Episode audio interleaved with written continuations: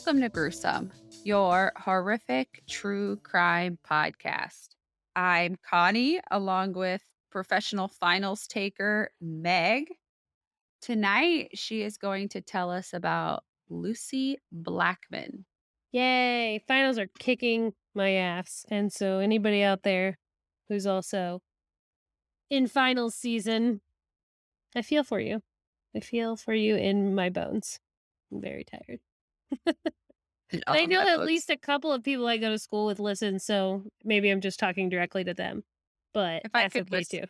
If I could whistle, I would whistle like the Mockingjay. yeah. Salute to you. Ah, uh, okay. So happy past Mother's Day weekend. That was last weekend. So happy Mother's Day if you had that. It's my mother's birthday today. Aww, precious. She's one of my faves. She is. I the this episode I was going to have her come on and I was going to do one of her favorite true crimes, but there's just too much. There's too much info. I didn't have time to do it the way that well, because I brought it up to her and she was like, "Oh, that would be cool." And then she was talking about listening to true crime podcasts and true crime YouTube channels, and she said the second that they say something that's not even kind of right, I turn it off. And I'm like, that's fair, but maybe I'm not the maybe I'm not ready to have this this episode with you yet. I'm like, if you know so much about this, maybe you should start your own start your own podcast. Speaking of, she could use head to gruesome.com backslash pricing or yes. zencastr.com backslash yes. pricing. 30% yes. off your first three months. Yes, and you too could uh, become a Zencastr powered podcast one day. Mom, that one's for you. That that is directed directly at you. But I'm, I'm sorry. I will get into it. Trigger warnings tonight. We have murder. It's date rape. Is I think that's the only way to say it. Date rape, uh, drugging, kind of a thing. Un. It's not kidnapping, but it's where do they hold them? Uh, I can't think of the word. Oh my gosh. Holding a person and not letting like, them go. Like a hostage? Yeah, hostage situation. Oh my gosh, I couldn't think of the word hostage. So sorry. Normally I write them out and I didn't write them out today. I was just winging it. Didn't work for me. But without further ado, Carita Ridgway was born on March 3rd, 1970, in Perth, Australia. As Carita grew up, she decided that she wanted to become a model, and she did. She pursued that, and she had a lot of luck with it. And after a couple of years, she opted to pursue acting as an adult. Her older sister, whose name is Samantha, was preparing to move to Tokyo. So Carita moved with her to Tokyo in December of 1991. Carita's plan was to work as an English teacher and to maybe take acting lessons in Japan, but she was unable to find work as an English teacher. She turned to working at a hostess bar, mainly because Western women, especially at that time, were able to make pretty good money in what was currently a recession in Japan. But less than a month after she started working, Carita met a terrible fate.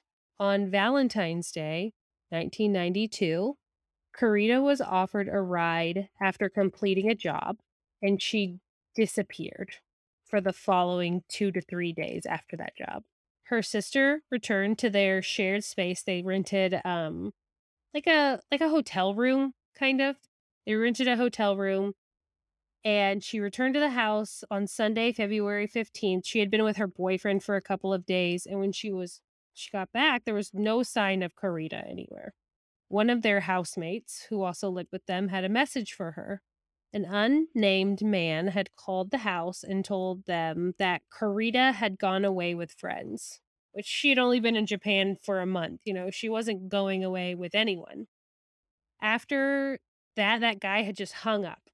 He left no other information, and Samantha became incredibly worried until the next day when she got another phone call Staff from the Hiroshima hospital called to let her know that Carita had been admitted to the hospital after suffering from acute food poisoning. Sam rushed to the hospital, but Carita was unable to respond to her. She couldn't she couldn't function. The staff informed her that Carita had been dropped off by an older Japanese man and had told them that she had eaten bad shellfish. His name was listed as Akira Nishida, but he left as quickly as he had arrived after dropping her off. So he took her to the hospital. He was like, She is shellfish poisoning. I don't know, help her, and then left. That's weird. didn't. Yeah, because she did not have food poisoning. Her doctor actually diagnosed her with hepatitis, and her condition worsened to the point that she was on life support. Oh my gosh. They transferred her to the Tokyo Women's University Hospital for intensive treatment, and it was there that Carita suffered organ failure and was declared brain dead. Her family opted to take her off of life support just a few days before her 22nd birthday. No autopsy was conducted, and she was cremated just two days later. But the phone calls didn't stop. The weird phone calls. Her sister was still getting them from the man who had left her at the hospital, Akira Nishida.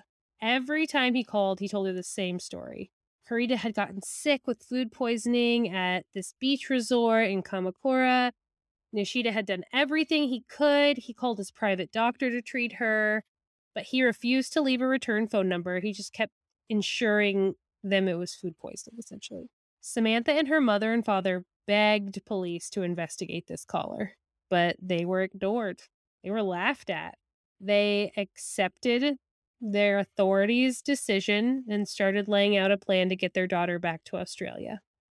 Before they left, Akira called again, and this time he agreed to meet them at an airport hotel.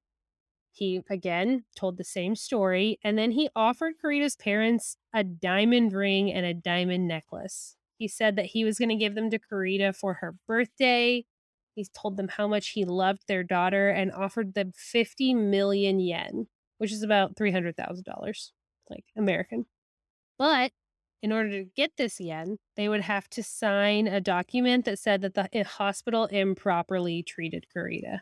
And Samantha was like, no, no, that's a bribe.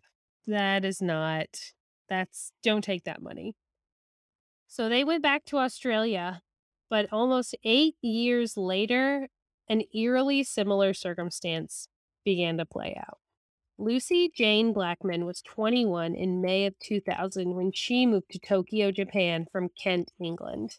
She had previously worked as a flight attendant for British Airways. She was fun and young. She wanted to see the world. And it didn't help that as a flight attendant, she was barely making $20,000 a year. So she felt permanently jet lagged. She was like, you know what? I'm going to go to Japan. I'm going to go and see Asia. She's going to travel the world with her friends. Her friend Louise set off with her as she went to Japan with a 90 day tourist visa. While she was in Japan, she and her friends stayed in a hotel, but they still needed to make money. So they both illegally landed jobs as hostesses at a bar called Casablanca. And hostessing in Japan is kind of like being paid to be someone's hot friend for a while. Like a bar will hire a woman out by the hour or for a percentage of sales to just sit and talk and drink with like patrons. Oh, Yeah, it's I was not thinking like a welcome to sex? Chili's. No, I was thinking like Yeah, yeah. welcome to Chili's. like standing up. Let me show you your table. No, ho- these hostess bars, it's um, and like they do.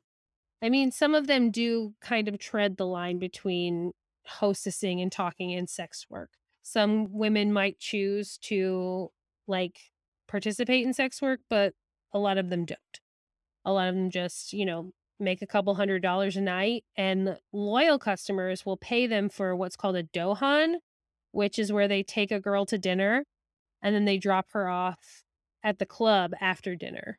So they essentially pay to take her on a date and then take her to work, which eh, I know it doesn't Sorry, sound like just- a terrible gig, but I, if you don't Yeah. love these kinds of situations, like I don't know I would never be actually able- like. I would never be able to do that for a multitude of like anxiety reasons.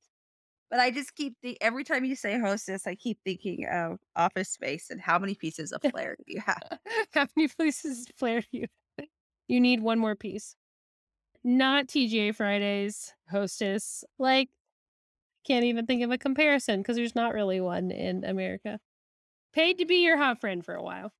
Lucie didn't love the idea of dohans, probably for many of the reasons you don't, you didn't like it, you know? You're going off with a stranger, you don't really know them.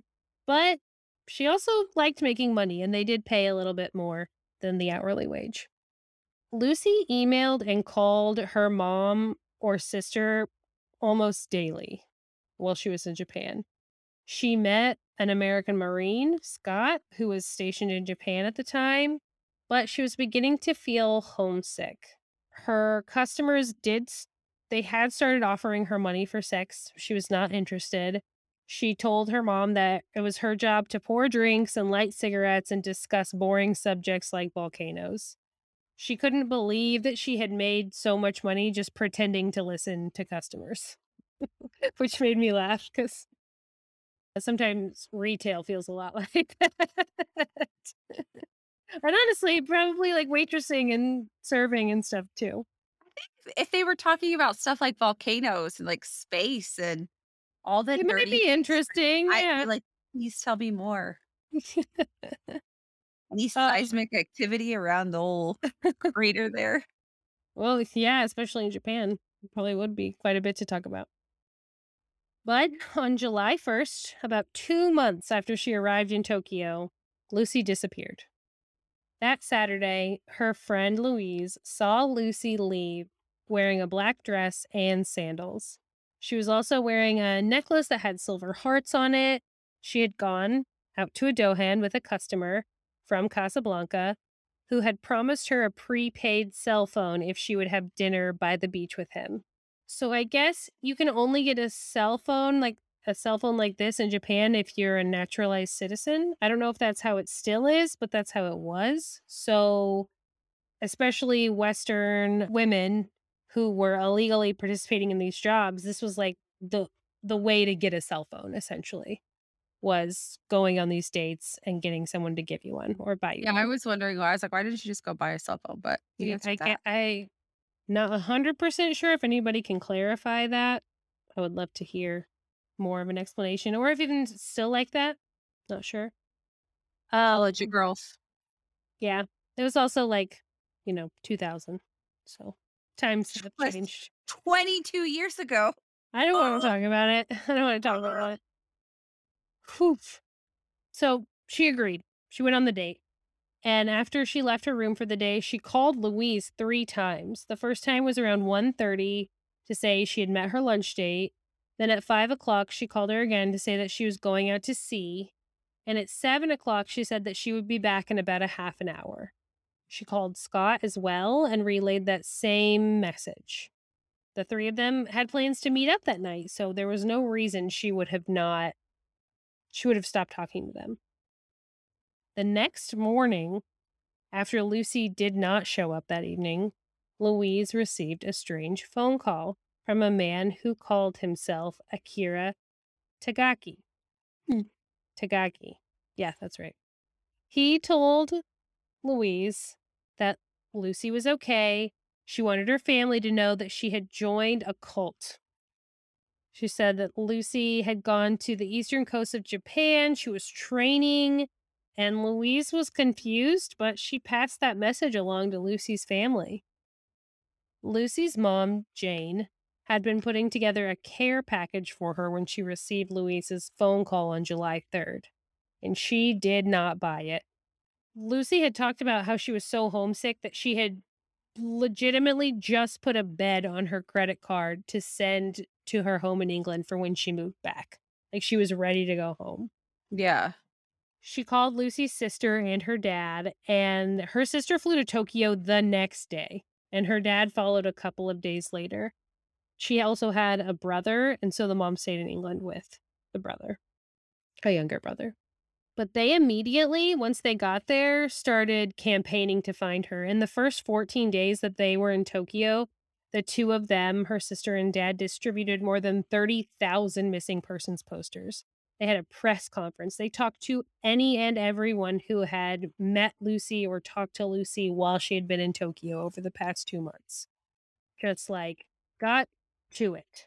And her father, after talking to police, was like, You should be able to track the cell phone that was given to you. They called these numbers several times.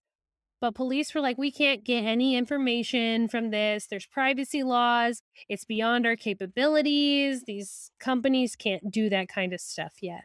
The owner of the club was unable to provide any information about the customer who had taken her on the Dohan, despite her meeting him at the club several nights before she disappeared. So he was a frequent customer.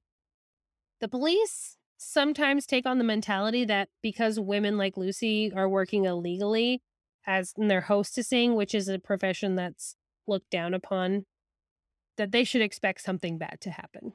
I hate that.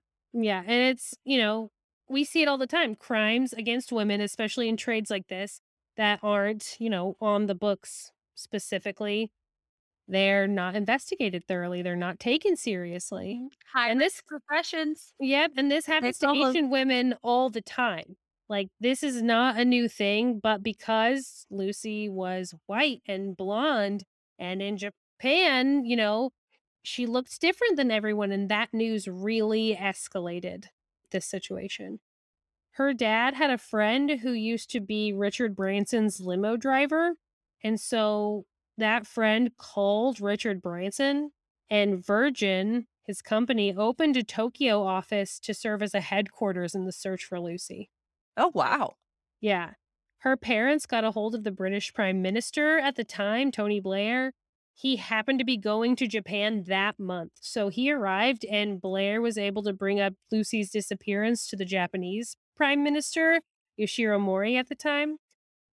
And Tim said that after that, the police were suddenly able to trace phone calls as soon as they have all of these, you know, high level people bringing recognition to the case. Suddenly they can maybe do something. The Tokyo Metro Police ended up assigning more people to Lucie's case than they did to the 1995 sarin gas attack on the city's subway system. That attack killed 12 people and injured more than 5,000 people. But Lucie's case, after it blew up, had more people assigned to it. They also had a hotline, and an anonymous businessman had offered a $100,000 reward. The hotline brought forward women who claimed to have gone to a seaside restaurant with a wealthy Japanese businessman.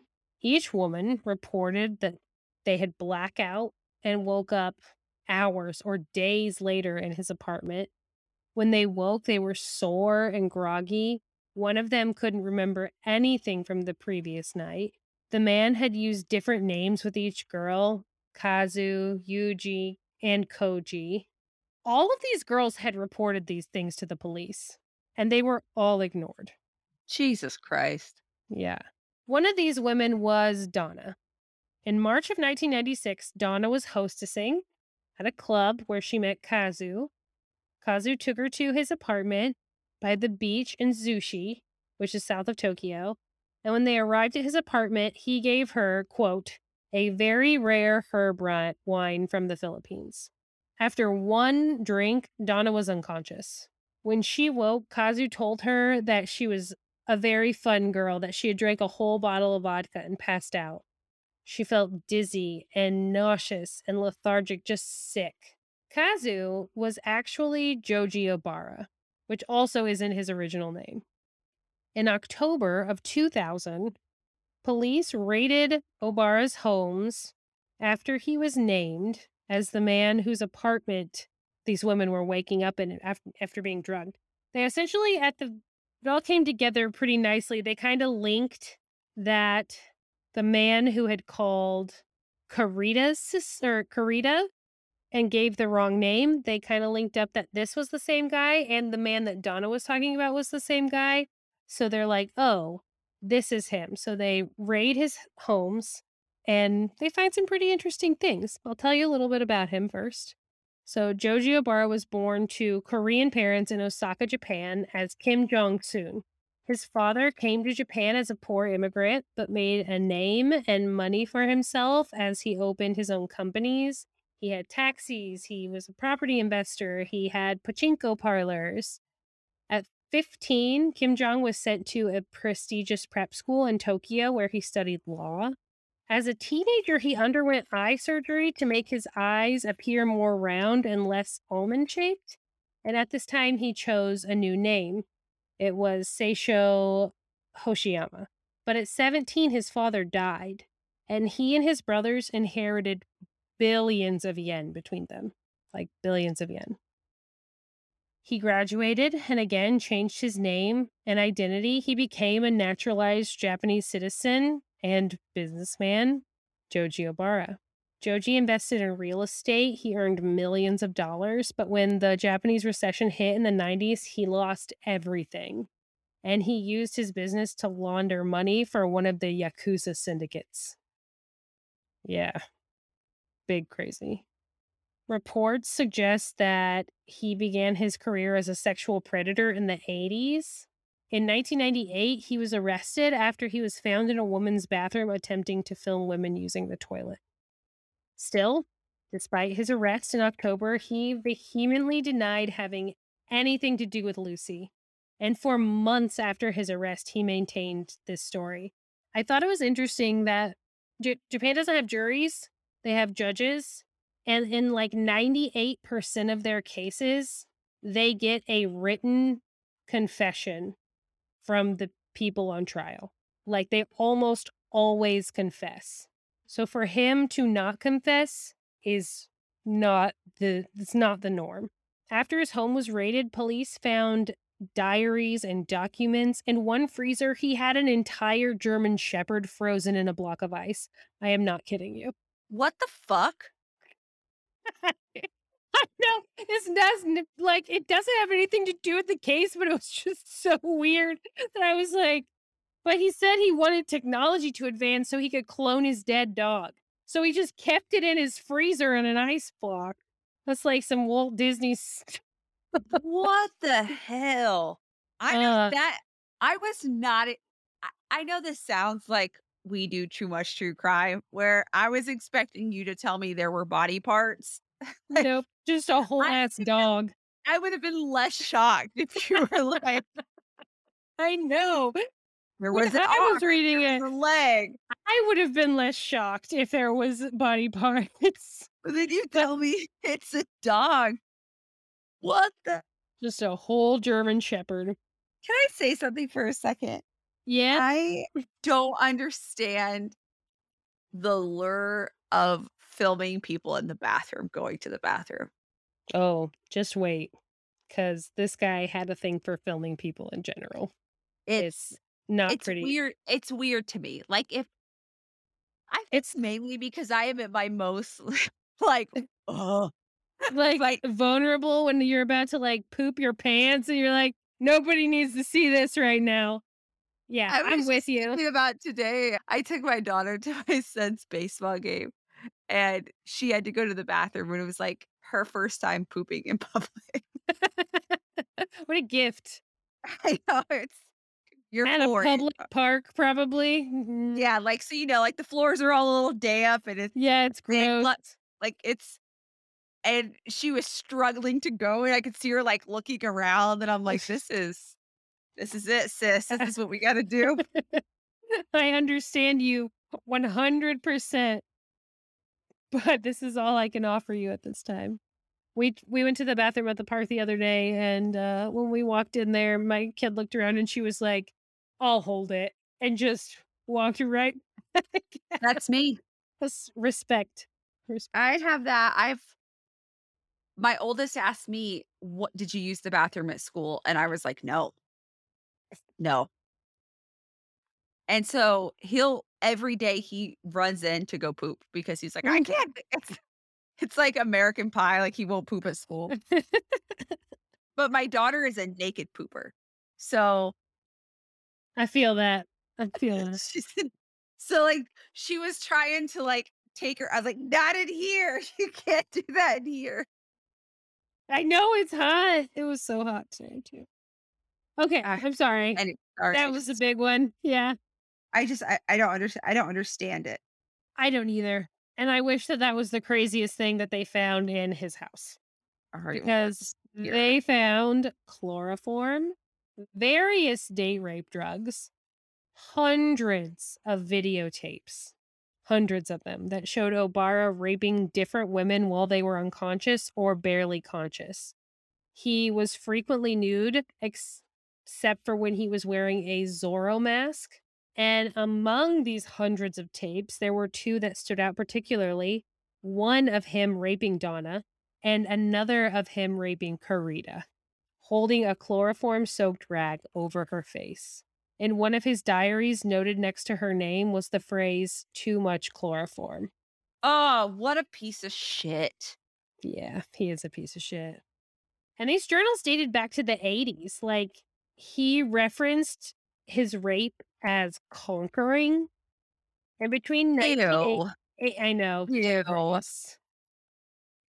Just like, sick. yeah, it's disgusting.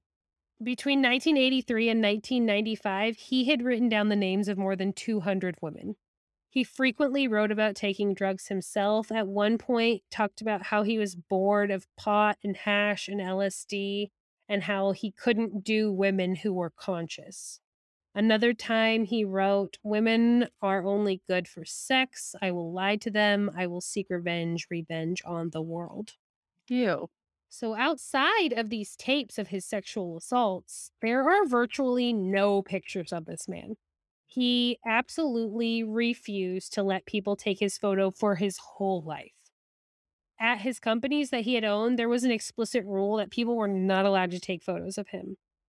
So, the only evidence we have of him doing this stuff is these specific tapes. And Lucie still hadn't even been recovered. She was still missing. They were desperately trying to tie him to the crime. They were like, We're pretty sure it's you. And they thought they had him because they found blonde hairs that matched Lucie's in his home. And they found a roll of film with photos of Lucie near his apartment. So he had pictures of her. He had her hair in his apartment, but there was no body. The women who accused him of drugging and raping them cooperated with law enforcement, and Obara was charged with many counts of rape. He wrote a crazy, crazy letter to the media. He said that all of these women were supposedly foreign hostesses and they all agreed to have sex with him for money. But the women all told the same story. Obara would invite them on a Dohan, drive them to his seaside apartment where he would convince them to come upstairs. Once he offered to like cook dinner. He asked another one to come up and watch a Mariah Carey concert with him. He had another one. So I know. He had another one just help him carry boxes up to his apartment.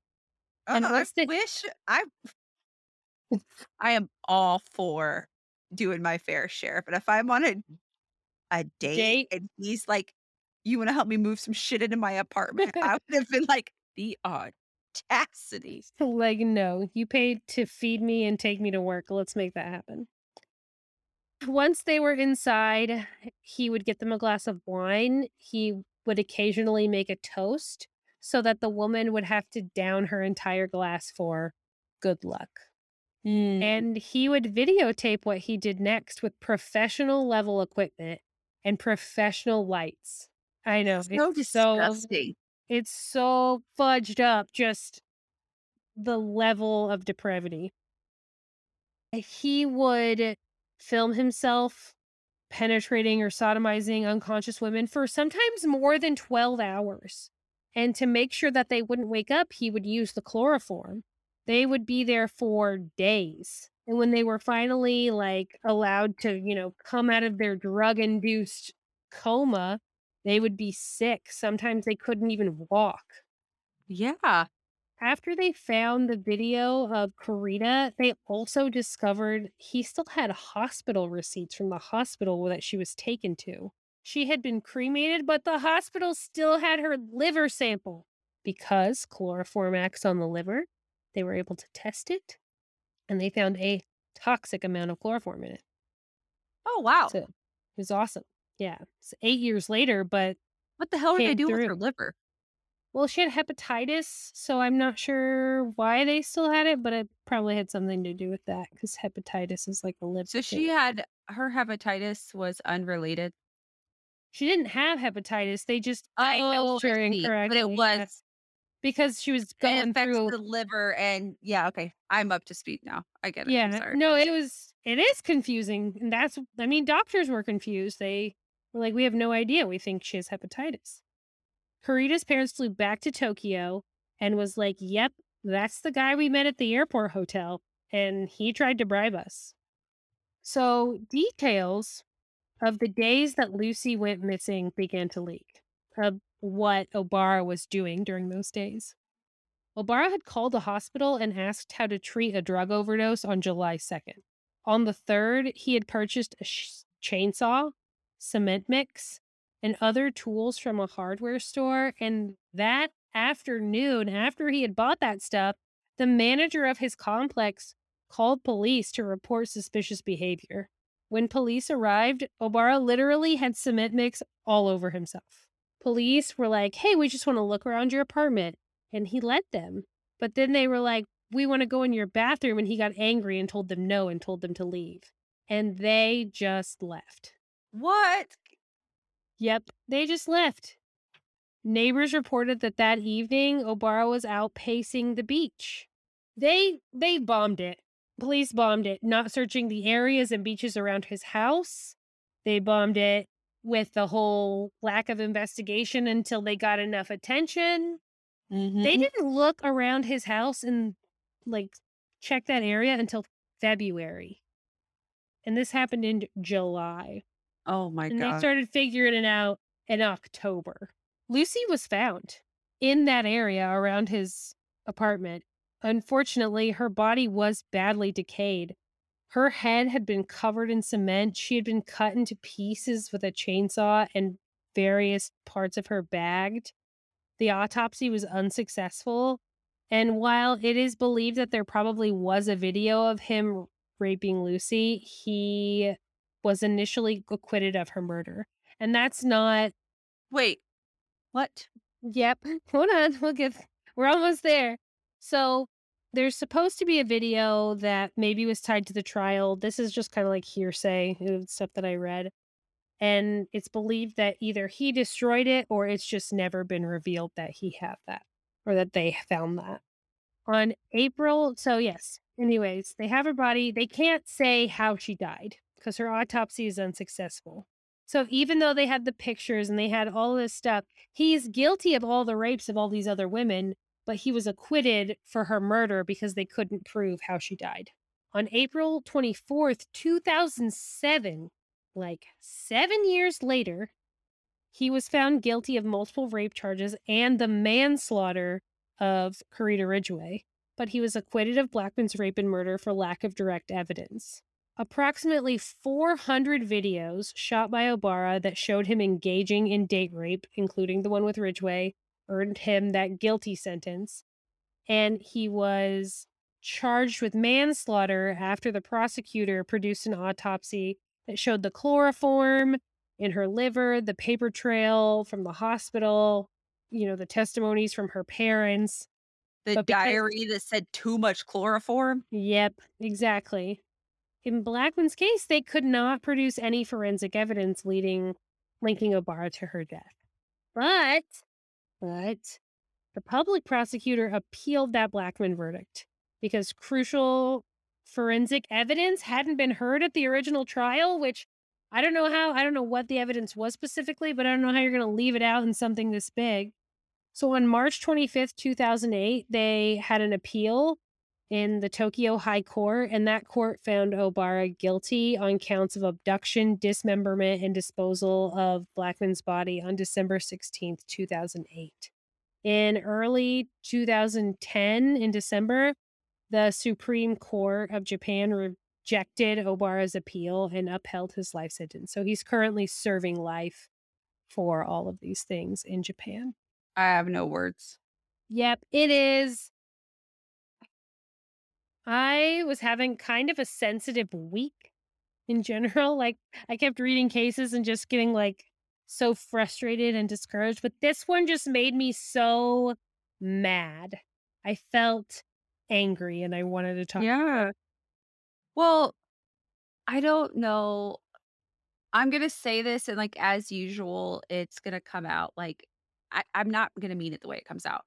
But it's not just in America. Like it's not that it's nice to see because it's definitely not nice to see, but I always have the image in my head that in the United States, if you have money, if you have power, you can do whatever you want. We see it all the fucking time. No, it's it's all over the world. And like you then you tell me this case and it's the same thing. Like he had money. He had, you know, he was a businessman. He can rape 200 women and it's not taken seriously because of their job. Like Jesus, like what the hell? Like how you can have what we just talked about this last week. You can have whatever job you want. It does not give anyone the right to sexually assault you. You're not less of a person because of your job. And like It's I under I understand what they're saying that it like runs along the same lines, but it's not even I I don't understand why it's looked down upon, I guess. I don't get No. that. if I they have had that type of job here in America where you're just like not expected to do anything, you just go on a date and they take you to work, like I would do that. I mean, not currently, but But like as a younger lady, yeah, why not? No, I know it's it's frustrating and I I did it there wasn't a lot of information on him just because he didn't he stayed so low to the ground and the fact that he he got away with this yeah, for so long, like Yeah. decades and decades. If you have been sexually assaulted and you're walking past a business that he owns and you look in and they have a picture, you're gonna be like, "Hey, look, guys, That's that's him. that's the guy."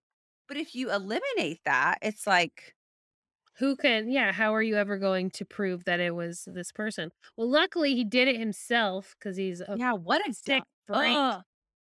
Ugh. And I'm very sad that, you know, two people had to give their lives to get this guy finally put away. But I'm glad he's gone because I would imagine that I mean, 200. That 400, he had 400, 400. tapes. Oh, damn. And he- 400. I guess there was like a, another part in one of his journals that said he wanted to get to 500 women by the time he was 50. Ew. Yeah. So gross. That's So, so the only pictures. I've seen of him are his mugshot, and there's one picture from when he was like, like in college in the 70s. Is he attractive? No, like he just looks like an old guy. Like, Mm. Mm. Not that it makes it any better, but still. no, and I, yeah, it's, bleh. What a little bitch. yeah, truly a little bitch. In the Yeah, like if you have to use I get big, I get big Issei Sagawa vibes too, just because like, Yeah. his parents, like his dad was wealthy and then left him, and well, I, I mean, Issei Sagawa's parents are still were, were still around for a while, but like, really, he could have had anything in the whole world, and he opted to do this, which is just like money truly does not fulfill you, I guess. Mm. Those people are just born bad. Yeah, those people are broken. Those are broken people.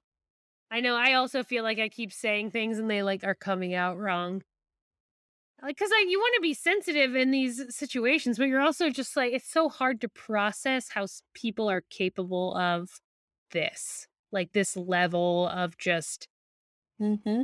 absolute disgustingness. And I think any person, male or female, who feels like they have to use a substance to either get someone to talk to them or like let their guard down enough to like for them to be taken advantage of. Like if you are one of those, even if you're like, I'm just gonna give her a few drinks so she can loosen up a little bit, or I'm just gonna give him a couple drinks. So Yeah, it's not okay in any capacity. you're the you're also a piece of shit. You're part of the problem. and- Part of the problem. Ugh.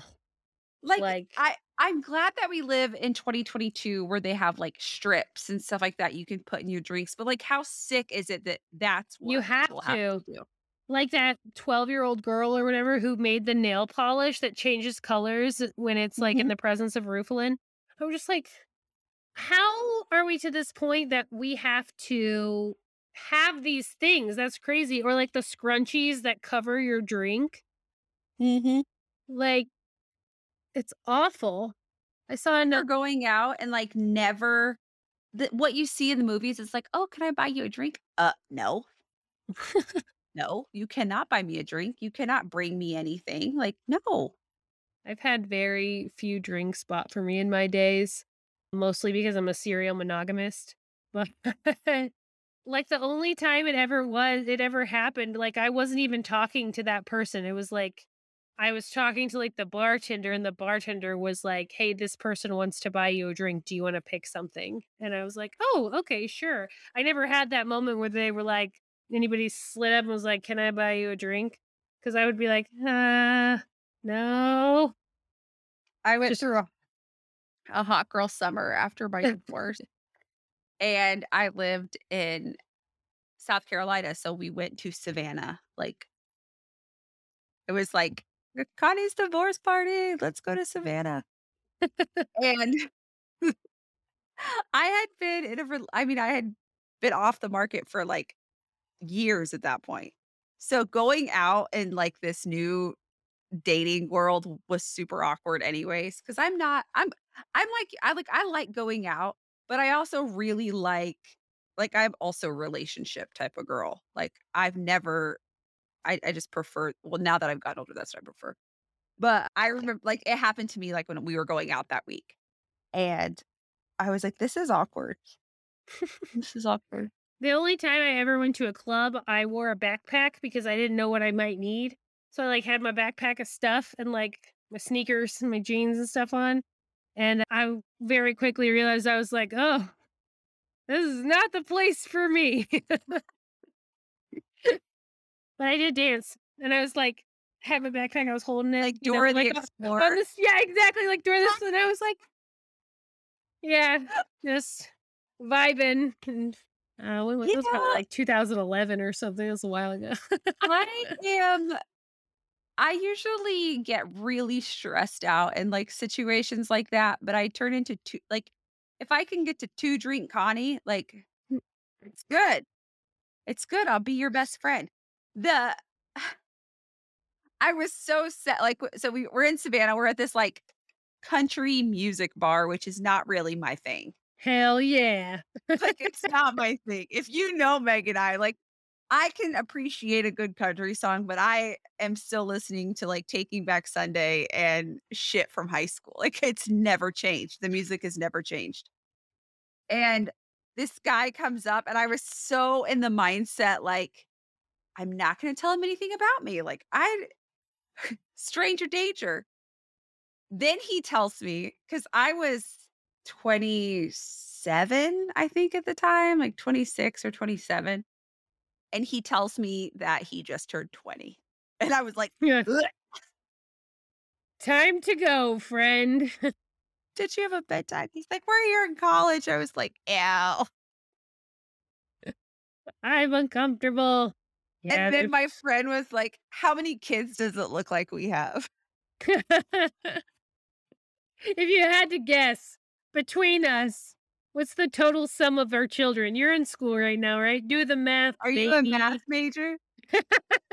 Are you a math major? How many kids does it look like I have? That's a quick way to scare any person off at a bar. Like, just like, how many kids does it look like I have? If I'm driving down the highway with five kids in my minivan, how fast am I going at top speed? I don't know. My Honda Odyssey can get it. Do you want to tell us a Zencastr ad?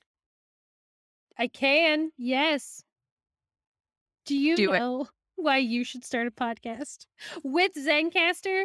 Because it's easy. And because nobody else has your voice. And because you can. You should. When we started Gruesome, we had no idea what we were doing.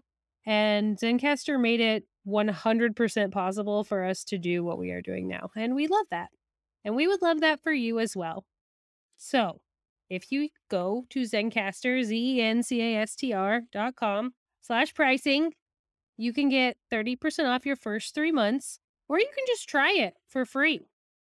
See if it's something you're into and let us know when you do, because I want to give you a high five, a virtual high five after you start your Maybe podcast.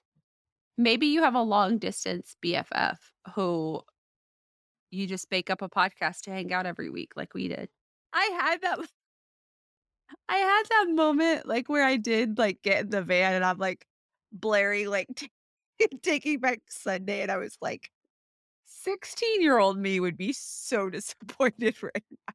It'd be so weird now. I remember when I was like 20 and I went to go buy a new car for the first time and I didn't have any money. Uh, he was just like trying to show me stuff in my budget. He's like, Well, I got this minivan. And I was like, No. like, I am I am poor, but I am not willing to I'm not gonna lose my cool kid reputation with this minivan. But like thinking about it, I could have like driven everyone to shows. I could have packed Yeah. stuff in there. Yeah, like that ha- I think about you see all those like TikToks and like inspirational quotes. It's like you're the person that would have saved you when you were younger. And it's like I'm the person that my younger self would have given the middle finger to. yeah, I think my younger self would probably just be like, "How did, how did you? Why?" Like the, she wouldn't know what to say. She would be No. Mine would have been like, appalled. you have a kid? Ew, we have eh three kids? yeah, for sure, for sure. You've been mine- married twice? Have you did we live in New York? Go to New York. What about you? You didn't design handbags and shoes with Meg? No, but we got this really cool podcast. Ooh, what did we talk about? Like rock bands? Murder. Murder. What? You Isn't know, that really triggering for Meg? no, she's fine. remember you like unsolved mysteries. Ah, yes. Think about what you would have went back and told your 16 year old self. Would they have thought you were cool? People who are listening, would you have been cool now to your 16 year old self? I think we need like a I have to dig my Megan Connie's love diary out to show some pictures of us It's like 16 and 17 with like In our youth, our youth and now just like recreate the photos with all of our damn kids. look, my pants were way too low to be recreating those photos. I can only recreate those in a, in a high rise G.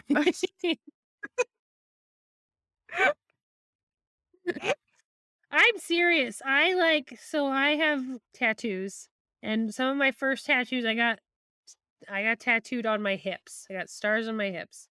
And I used to wear my pants low enough that you could see them, but like as an adult, when I look at my body and look at those stars like and compare like how far that is to like my crotch, it's barely it's like maybe an inch and a half. Like I I was just living with no no cares in the world. we were two of the first to start wearing leggings under our skirts at our school. And I remember one of the skirts that I had that I wore leggings under was a pair of short shorts that I just cut the crotch across. And Like, like, this is a skirt now. yeah, and it was I remember that. so short. Yeah, we're talking like seven inches top to bottom.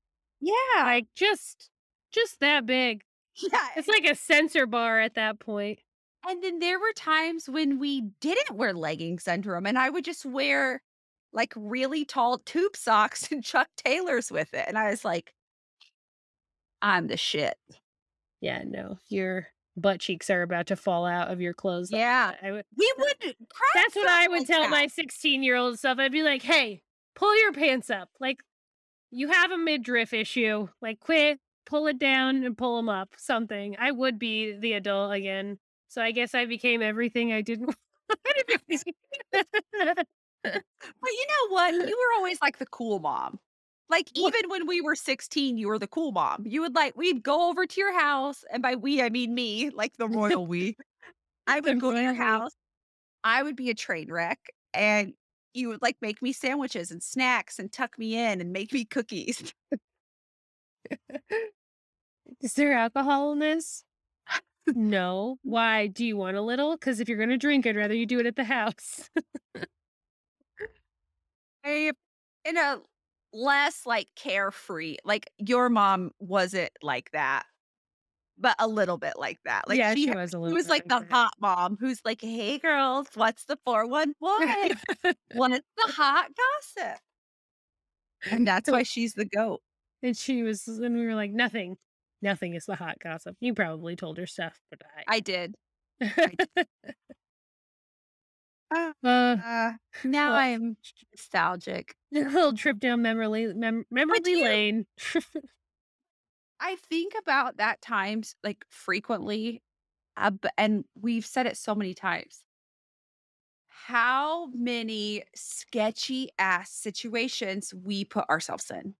Oh yeah, way sketchier than like 16 year old illegally working as a host. Yeah, like we drove to Michigan, didn't know anybody but a few dirt balls from a band that we met one time. And just and constantly meeting people from the internet. Like I know that's I know that's like on par for like dating now. Like people have apps, you meet people from the app. That's fine. But like we didn't have the security of like turning on our location or we weren't even telling anybody where we were going. Just I'm glad we're alive.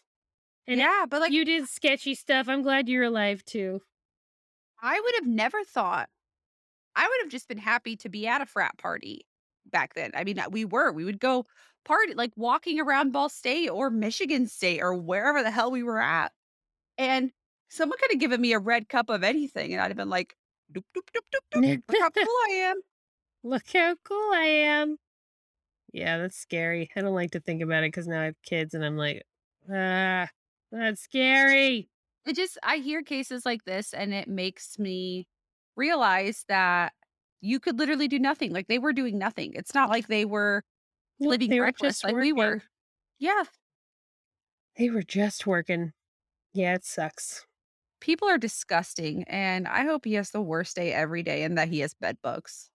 I hope he has bed bugs too, big ones. And I hope that every time he gets served food, he gets food poisoning, like he told her parents. Yeah. The I just shellfish. I can't imagine her their relief like getting an answer after like a decade without your daughter. But just to think about the fact that they had like talked to him and met him and No, oh, that would police did nothing about it is just so infuriating. Like I I'm sure they're still mad and they absolutely have every right to be mad. Absolutely, because think of how many lives were ruined because no one took them seriously. Yep. Yeah. Hundreds. Yeah, literally. Even the girls who woke up and went to the police and were like, this happened. And they were like, sorry, nothing we can do. Mm, mm, that doesn't sit right with me, and that is gross. Yeah, it is gross. It's like, come on, like, come on. It's, I, I just don't get it. I don't get why. I don't get it. I don't think we'll ever get it because that's not how our, that's not how we're wired up. No, you're right. Hmm. On that note, On that bummer note, I guess we'll see you guys next week. I guess so. Bye.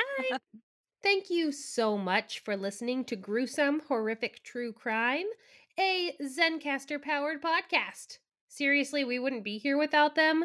Zencastr is simple to use and makes it easy to edit your own podcast. Zencastr gives you automatic, high quality post production sound, transcription, and HD video recordings of all of your episodes. If you want to start a podcast, and we think you should, click the link in the show notes or at our website and use the code gruesome with a capital G for 30% off your first three months. We love you, beautiful strangers. And if you love us too, here are some ways that you can support Gruesome. Please leave us a five star review on Apple Podcast or a five star rating on Spotify. This helps other true crime connoisseurs find us. Follow us at Gruesome Podcasts on Instagram or TikTok and talk to us on our posts. Join the Patreon. Sign up to join our True Crime Sticker of the Month Club and gain access to bonus episodes and exclusive Patreon perks. Or if a one time donation is more your thing, we have a Venmo at Gruesome Podcast and a PayPal via our email, gruesomepodcast at gmail.com. Speaking of which, we love hearing from you. It seriously makes our whole life. So send us your questions, comments, suggestions, or just ask our opinion on whether that person you met on Tinder is a serial killer or not. Tune in next week and don't forget lock your windows, lock your doors, and on Wednesdays, we're, we're gruesome. gruesome. Bye. Bye.